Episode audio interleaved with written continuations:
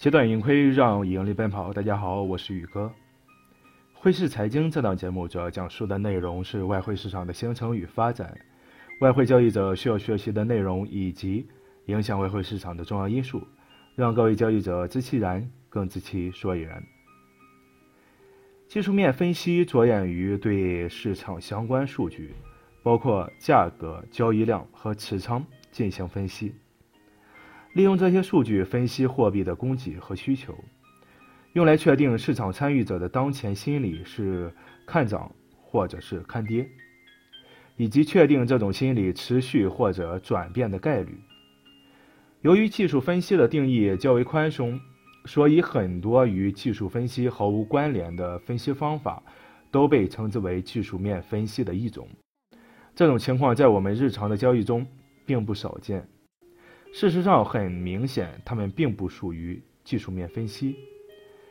因此，根据我们的定义，如果一项分析并不涉及价格、交易量、持仓或者是时间，那么它就不是技术面分析。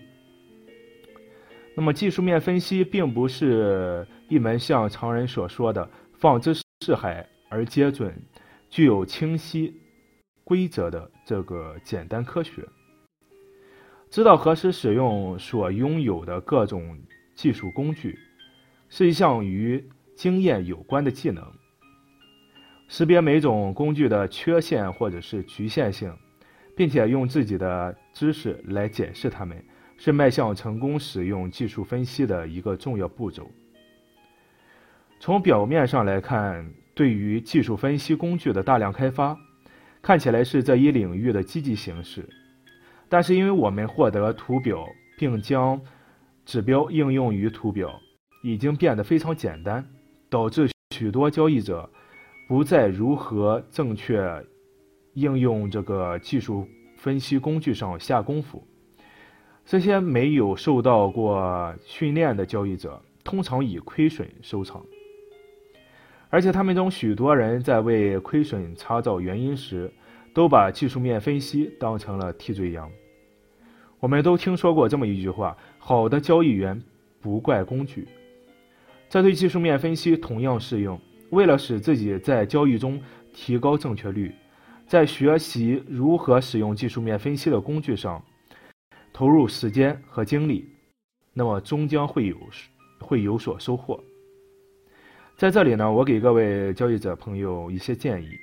我们不需要掌握图表软件提供的所有技术指标，最好是选择少量的几个、三五个、五六个，并且吃透它们，学习它们是如何算出的，理解指标在市场看涨或者是看跌方面能给出什么指示，学习在哪种情况下指标最为有效，在哪种情况下效果并不好。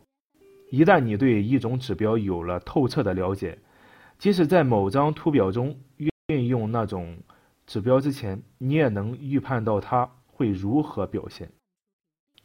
那么今天的内容呢，咱们就讲这些。各位听友，如果感觉课程对你有帮助，可以点赞、转发、评论。有任何关于外汇方面的问题呢，也欢迎加我本人微信：hsczyg，也就是汇市财经宇哥的首拼字母。感谢您的收听，咱们回见。